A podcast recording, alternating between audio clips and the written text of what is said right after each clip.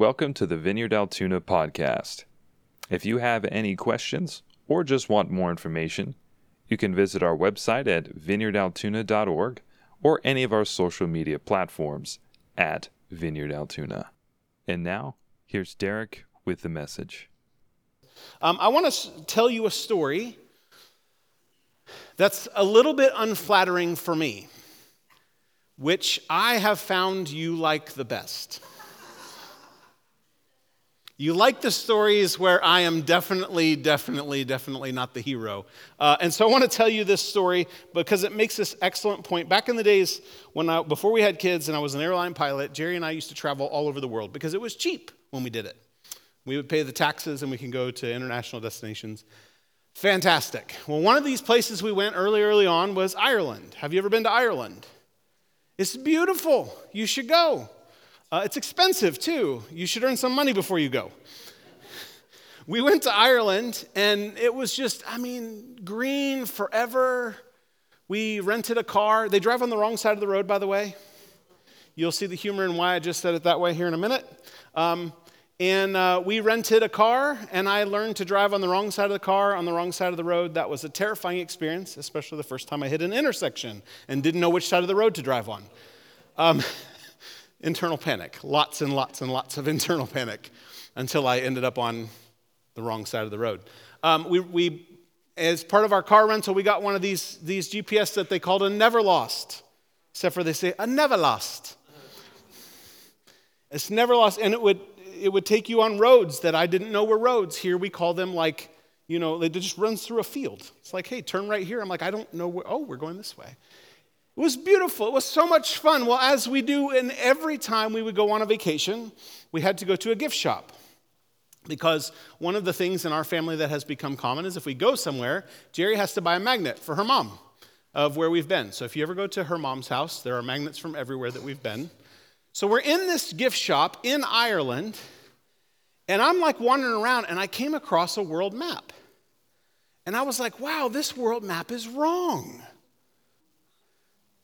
It's wrong. Now, I don't mean it was wrong like, you know, Canada was not on top of the United States or like it was like out of order, you know, or like they'd changed the names of countries or anything.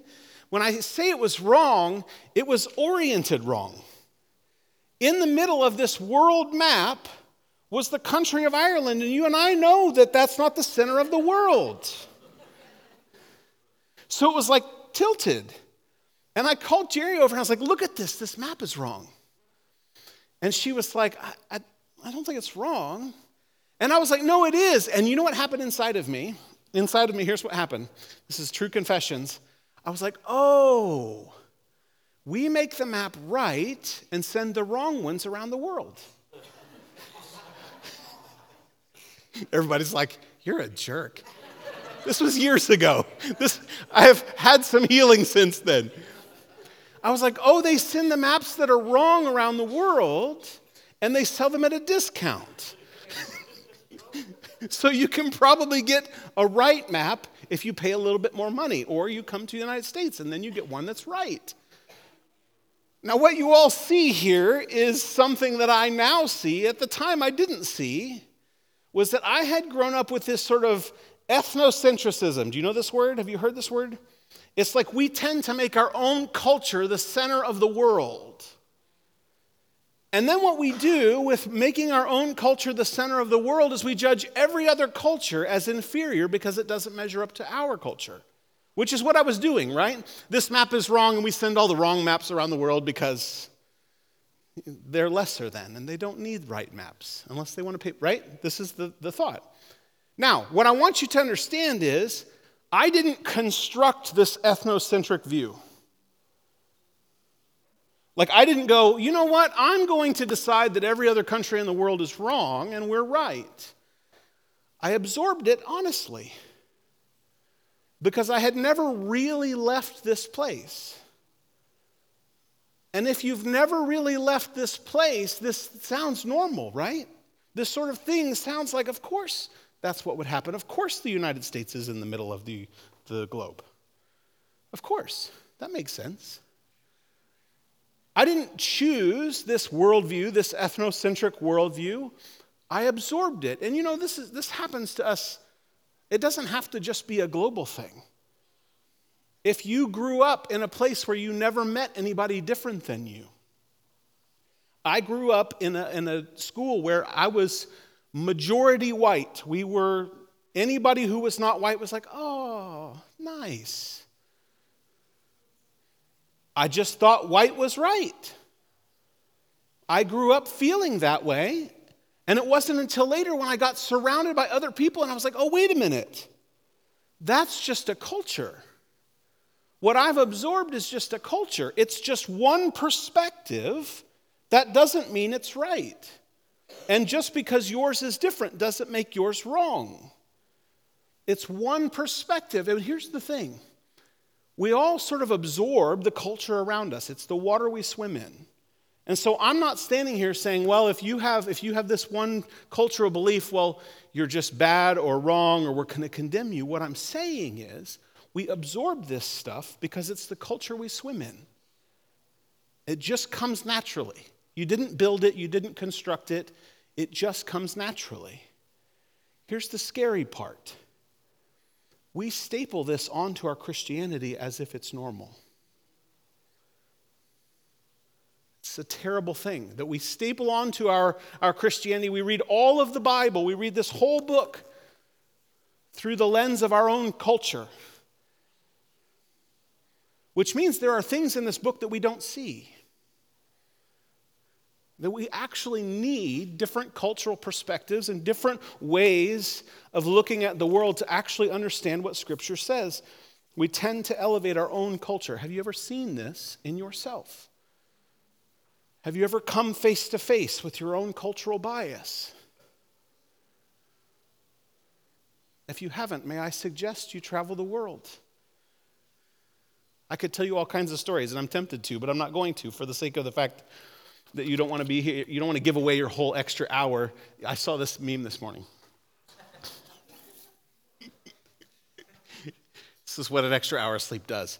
I saw this meme, this meme this morning. It said, Hey, we all turned our clocks back, so preacher, that means you get to preach an extra hour. Nobody thought that was funny. Okay. Everybody's like, Wait, is he going to do that? So, we began this series that we are calling Kingdom Justice last week, and it's in uh, parallel with our One Day to Feed the World campaign. And I told you last week, we're anchoring this series in Micah 6 8, which we talked about last week, but let me read it for you. It says, He has shown you, O mortal, what is good, and what does the Lord require of you? To act justly, and to love mercy, and to walk humbly with your God. And last week, what we talked about out of this passage was that there's been this 150 at least year division between those in the church who believe it's all about salvation, forgiveness, repentance, and a personal relationship with Jesus, and those on the other side who say there should be social action from Christians. And we both look at each other with suspicion. And what I said last week is that that division doesn't actually exist in Scripture. It's a division that we have created.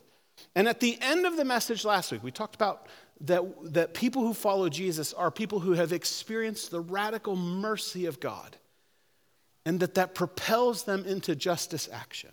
So we talked about last week. And where I said last week that this stuff, the context in the Bible for all of this is among the widow, the orphan, the immigrant, and the poor. And what I want you to see today is that God's desire for everyone who follows Jesus is that we would be bridge builders so that those who are far from Him and those who are in other cultures would find their way to Him, that we are to be bridge builders.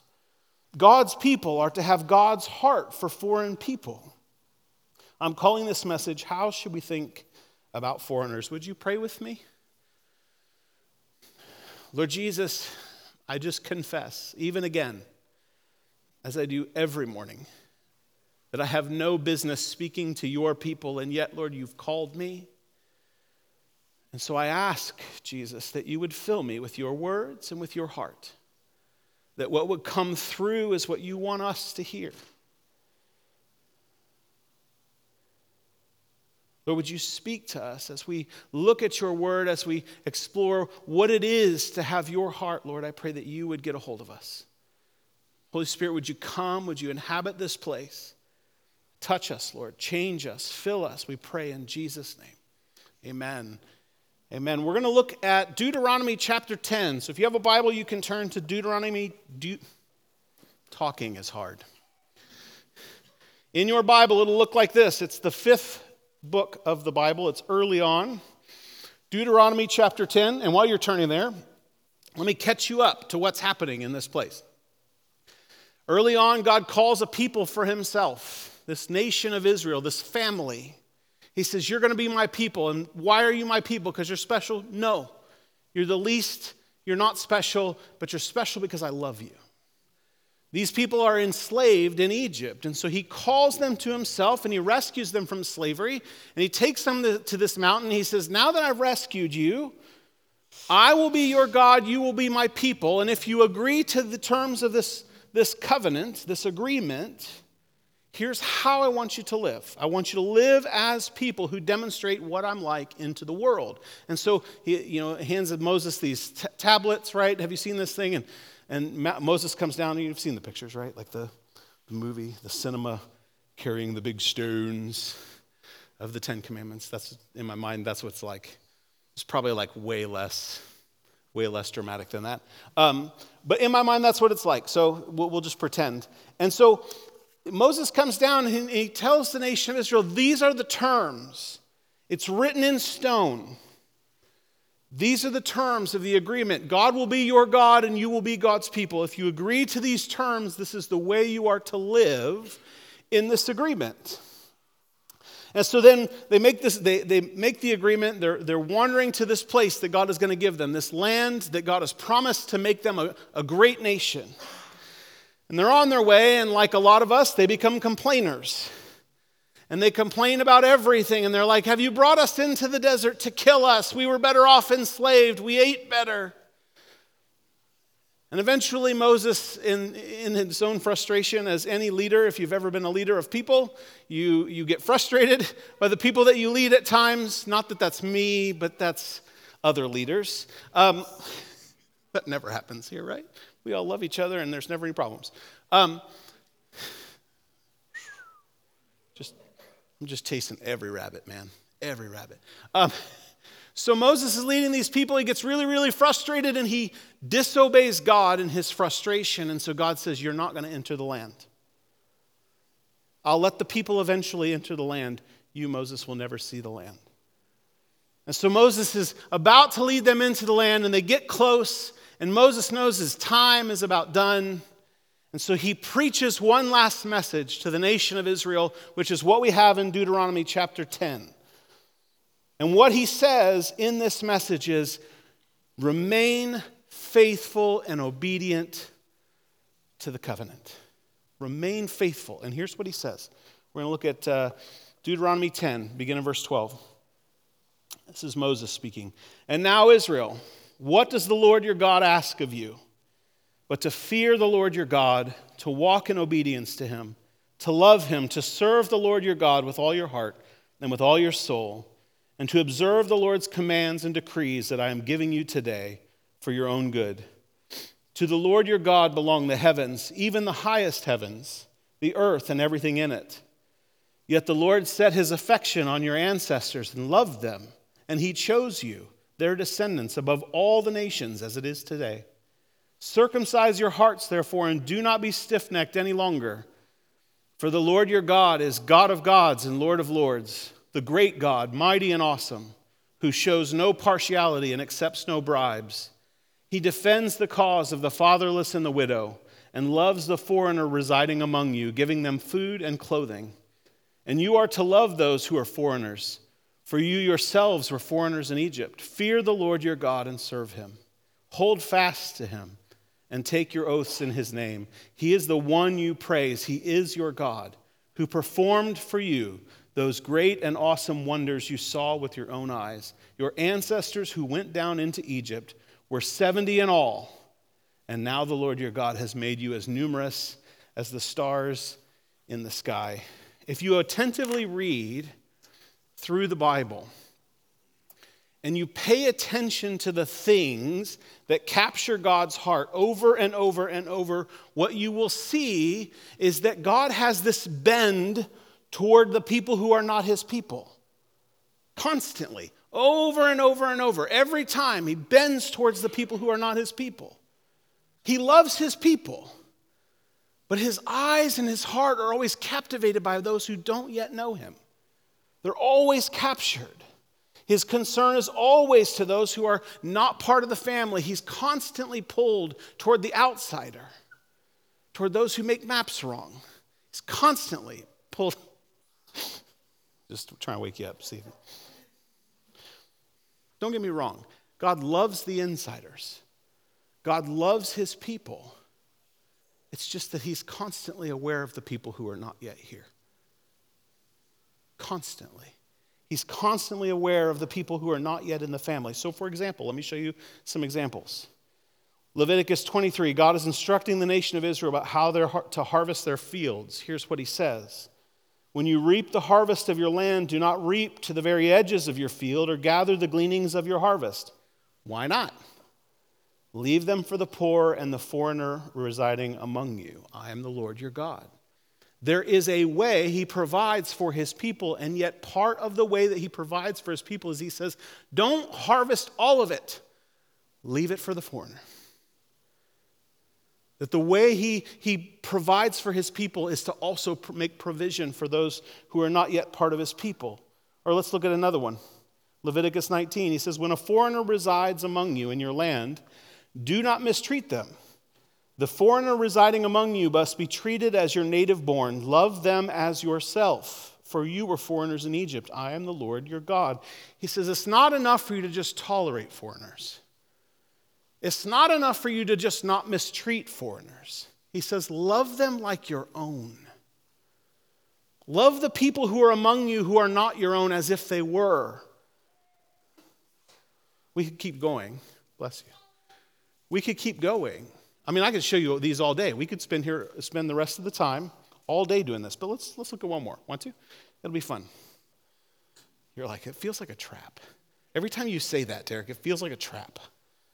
Ezekiel 47, verse 21 says, You are to, distribute this land among yourselves according to the tribes of Israel. You are to allot it as an inheritance for yourselves and for the foreigners residing among you and who have children. You are to consider them as native born Israelites. Along with you, they are to be allotted an inheritance among the tribes of Israel. Check this out.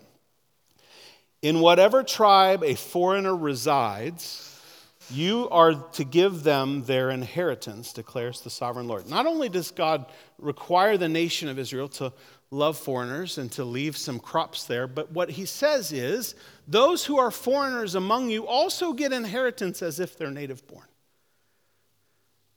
Those who are from somewhere else, you love them the way that you love your own and you provide for them the way that you provide for your own. Do you get the point? The point is, God loves the insiders, but He's constantly bent towards those who are far from Him. Constantly, over and over and over. And some of you would say, well, yeah, you know, you, you guys do this. Every time you want to talk about justice and mercy, you just preach out of the Old Testament. It's not just an Old Testament phenomenon. Let's look at Acts chapter 1. Jesus is getting ready to leave in Acts 1, and he says this It is not for you to know the times or dates the Father has set by his own authority, but you will receive power when the Holy Spirit comes on you, and you will be my witnesses in Jerusalem and in all Judea and Samaria and to the ends of the earth. This good news is not just good news for the Israelites. It's not just good news for those in Jerusalem or even the weirdos in Samaria. It's good news for everybody to the ends of the earth the weirdos comment. And it's like if you know biblical context, you'll understand it. Otherwise, you'll have to just look it up. What Jesus is saying is that the kingdom is good news not just for those who originally thought it was theirs, it's for everybody. The good news of Jesus is for everybody, there's no limit. And it's all aimed at this end that John captures in Revelation. Revelation chapter 7, verse 9 says this After I, this I looked, and there was before me a great multitude that no one could count from every nation, tribe, people, and language. Standing before the throne and before the Lamb, they were wearing white robes and were holding palm branches in their hands. And they cried out in a loud voice Salvation belongs to our God, who sits on the throne and to the Lamb. Do you see the picture I'm painting for you. That God is always on a mission for those who are not yet part of the family. And the end is that people from every nation, every tribe, every tongue, that's everybody, would be his people. That's the aim. That they're all going to be his people. That that's the hope is that they will all worship him. And the way that God draws foreigners to himself is through care and provision. Some of you don't understand why that would be a big deal. He doesn't say, Get your stuff together first, and then I will provide for you. He provides for you as a way to have an invitation to a relationship. So check it out. Verse uh, back in Deuteronomy 10. Verse 17 says, For the Lord your God is God of gods, Lord of lords, the great God, mighty and awesome, who shows no partiality and accepts no bribes. He defends the cause of the fatherless and the widow and loves the foreigner residing among you, giving them food and clothing. He loves them by providing for them. That's how he does it. He provides for them. It says he loves the foreigner and provides them what they need food and clothing. But then, verse 19, something strange happens. What happens is God extends this invitation to his people that doesn't feel like an invitation. It feels like a mandate, but it's an invitation. Check it out. It, it, doesn't feel optional, but it has implications depending on your response. Verse 19 says, And you are to love those who are foreigners, for you yourselves were foreigners in Egypt. Now, this is an invitation. It may not feel like an invitation, but it is. He says, I'm going to take care of the foreigners among you. God says, I'm just always going to do that. I'm going to take care of the foreigners. And you who are my people, you should join me in that endeavor because that's what it means to be my people. Will you join me? That's the invitation. Will you join me? And the implication is if you don't want to do what God is doing, what does that say about the relationship that you have? He says, I'm always going to take care of these people. Will you also take care of these people? And the answer that you give has huge implications for what your relationship with God is like. If you don't respond by taking care of the foreigners among you, the implication is that you're not God's people. Do you see this?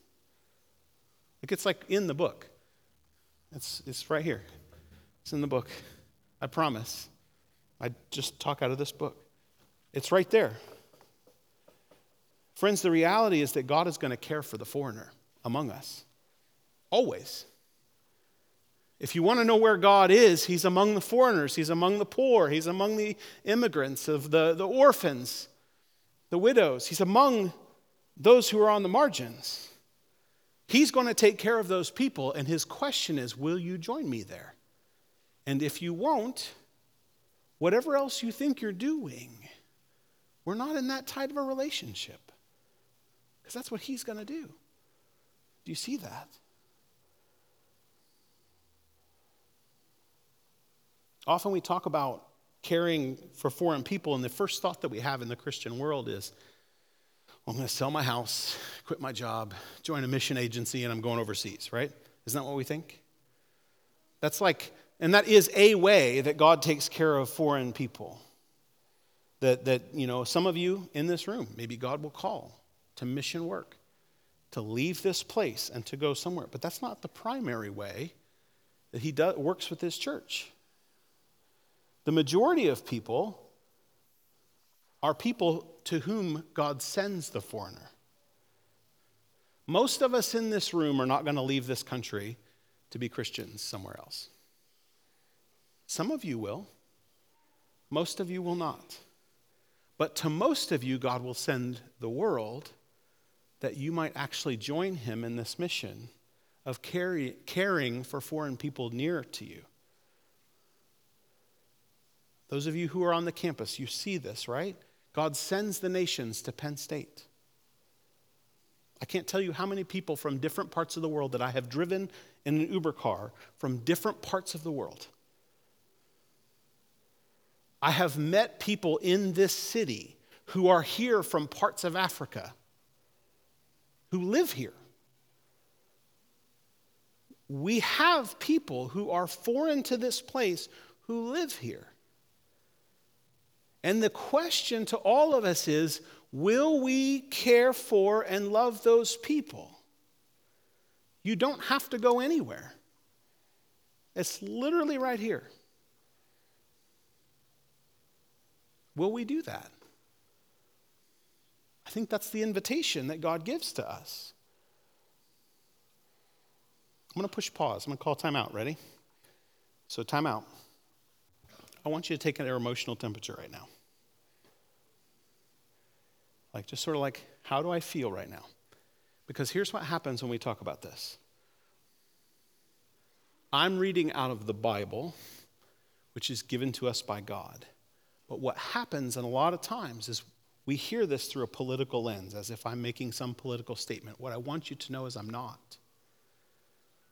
What I'm saying is, if we are God's people, we have to take this stuff seriously. And it may have implications for how we do things politically, but that's not my motivation. Can you hear that? My motivation here is that I want you to follow Jesus as closely as you can. And we can't just pretend like this isn't in the book because it makes us uncomfortable. Okay? Untime out. Unshun. I don't know how that work.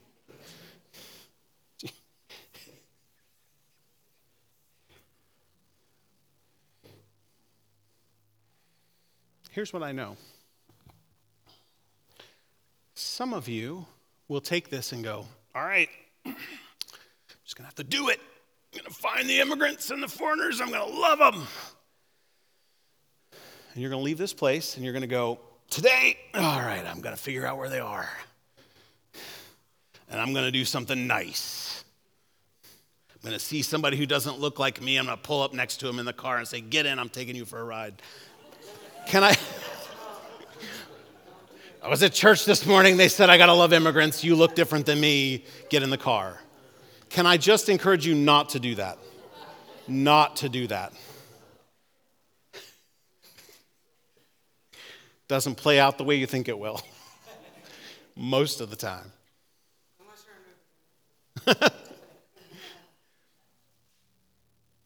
what I know is true is that the kingdom of God is not built on shoulds and oughts. That the, the, the, the king of the universe doesn't say, you should, so go do it. Because here's what I know is true. If we're motivated by shoulds and oughts, what that does is create in us guilt and shame, which is a motivator for a minute, but not a lifetime. Guilt and shame will get you moving for a second, it'll get you moving for a minute, but a lifetime of caring for foreigners is not built on should and ought. And guess what? Guess who knows that? God. God knows that, which is why he doesn't just stop there. There's this little phrase at the end of verse 19 that we need to catch. This is the proper motivation. He says, And you are to love those who are foreigners. Why? For you yourselves were foreigners. He says, You know why you should love the foreigner? You know why you should care for the one who is powerless and who is outcast and who is on the margins? Because you know what it was like to be that person. And you knew what it was like whenever people disregarded you and treated you badly and trampled you. And you know what you wish they would have done for you. Now you do those things for them. The motivation is not should or ought, it's like, I remember what that was like. And here's the problem that most of us face most of us don't know what it's like to be powerless outcasts, do we? I mean, most of us have never lived in that place. We've never been in a place where we were the, the ones on the margins and the ones who were outcast. We're, most of us have never been in a place where we were not speaking the majority language. And so we don't know what it's like to be in a system that's not designed for you. We don't know what it's like to wish that we could find a friend who would help us and who would care for us. Most of us don't know what it's like to do that. This is something you can solve by world travel. Again, take up your fifth job and travel the world, and you will learn this. I want to tell you a fun story. Uh, a number of years ago, again, in my airline pilot days, uh, Jerry and I, along with my parents, um, decided to travel to France. Now, I don't speak French at all. We went to France, and one of the things that we thought would be really great was to go to the Normandy, the D Day beaches, right? Any of you ever been there? It's amazing. You should totally do it. It's amazing. But we're not people who want to be like restricted by the tour bus and it's like you're here and you got to go you got to keep moving and whatever else. So we decided, you know, what we learned is if you're in Paris, like most of the people will speak English. I just equip myself with this phrase. I make sure Nate's not here so he doesn't correct how I pronounce it. Um, Parlez-vous anglais? It's the only French I know. And I know there are two possible answers oui or no. In Paris, most of the people, we, you speak a little bit, right? So we, I was like, well, this will work. what could possibly go wrong, right? So we booked a train ticket from Paris to the sort of launching off town in, it, it, I was pronouncing it wrong for a long time. It, it spells C A E N. I thought it was Cayenne. It's not, it's Caen. I was corrected. We get to this place, and we had booked a, a, a rental car from a place that I was pretty sure would speak English Hertz. they have made it. Hertz has made it to foreign countries. So we booked this car uh, because I was like, man, if we, get, if we get there, they'll speak English because Hertz is an English word, right? I think. so I was like, well, we'll just get there and we'll rent the car and then we'll drive and, you know, it'll be great. It'll be, you know, we'll, we'll get to do it at our own pace. It'll be phenomenal. So, you know, there was only one hole in my plan. I don't speak French. So we get there to Caen, get off the train, and I walk up to the coffee shop. There's a lady behind the coffee shop uh, counter, and I said, Parlez-vous anglais? And she said, No. And I was like, Hmm. My dad looked at me, he's like, Well, what are we going to do? I said, Wander around till we find Hertz, I guess. I don't, I don't know what to do. I'm stuck. You know, this train terminal was small. There was no rental car facility in the train terminal. We walked out front, and I thought, well, maybe we walk out, the Hertz will be across the street. Nope. Wasn't across the street. I look this way. I look that way.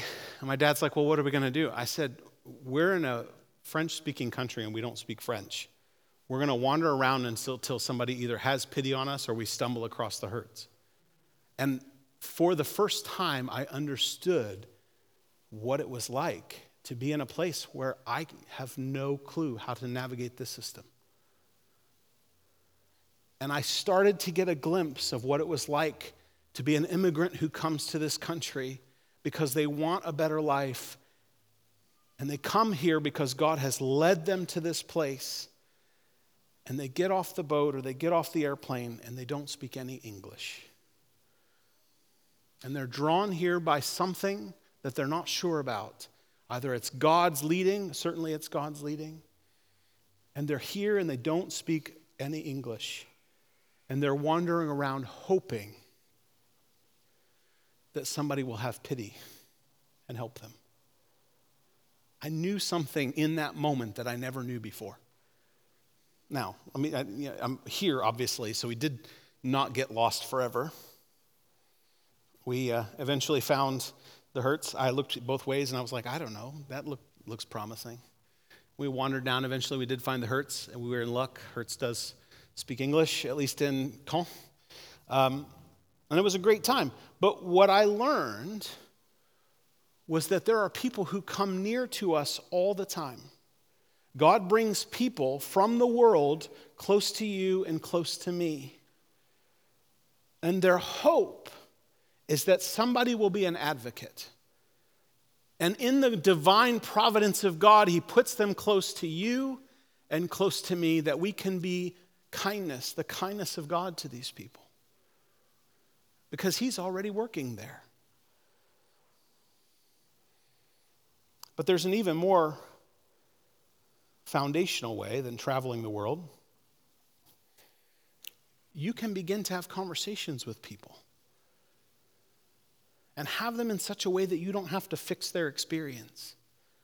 And you don't have to, like, you know, make it okay that their experience has been hard. I've had a number of conversations in this city with different people from different places. Had a conversation Betty helped us have with, with a friend from Sudan. I've had, I had a conversation uh, three weeks ago now with a guy in my Uber car who uh, was from Iraq and then Jordan and then here. And he talked about what it was like to come here and not speak any English, and what it was like to learn English, and then how his brother was killed in Iraq, so his brother's wife came here and she, he took her in. She still doesn't speak any English. And I listened to this guy in the back of the car have a conversation with a doctor to get her a doctor's appointment because she doesn't speak any English. And the way that works you can have conversations with people and just listen to their experience. And you can gain some understanding in that way about what it's like to be a foreigner in this place. But there's an even more foundational way, and I'll close with this thought. Every one of us can begin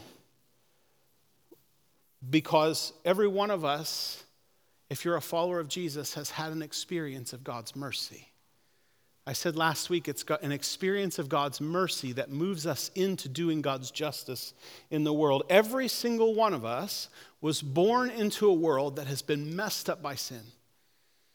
Every single one of us has been born into a family, as we talked about over the last two days of Emotionally Focused, uh, has been born into a family that was trying their best but made mistakes and messed us up. Every single one of us has been born into structures where sin is prevalent and has ruined relationships. It has made a mess of relationships. Every single one of us knows what it's like to be in a place where things are not working and even our best efforts make it worse. Because sin is prevalent.